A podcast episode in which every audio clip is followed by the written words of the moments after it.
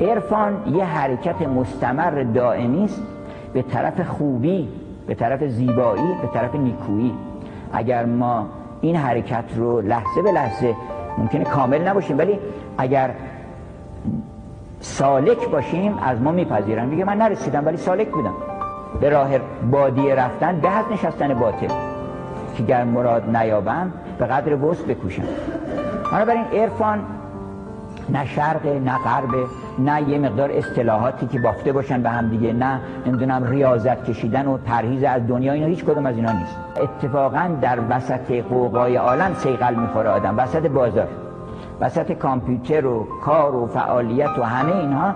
اونجا معلوم میشه که چه کسی رجال لا تلهیهم تجارتون بلا بیع عن ذکر الله. تجارت می‌کنه بی می‌کنه خرید می‌کنه فروش می‌کنه کارخونه داری می‌کنه نمی‌دونم زمین آباد می‌کنه چاه می‌زنه. هزار کار می‌کنه ولی عارفه.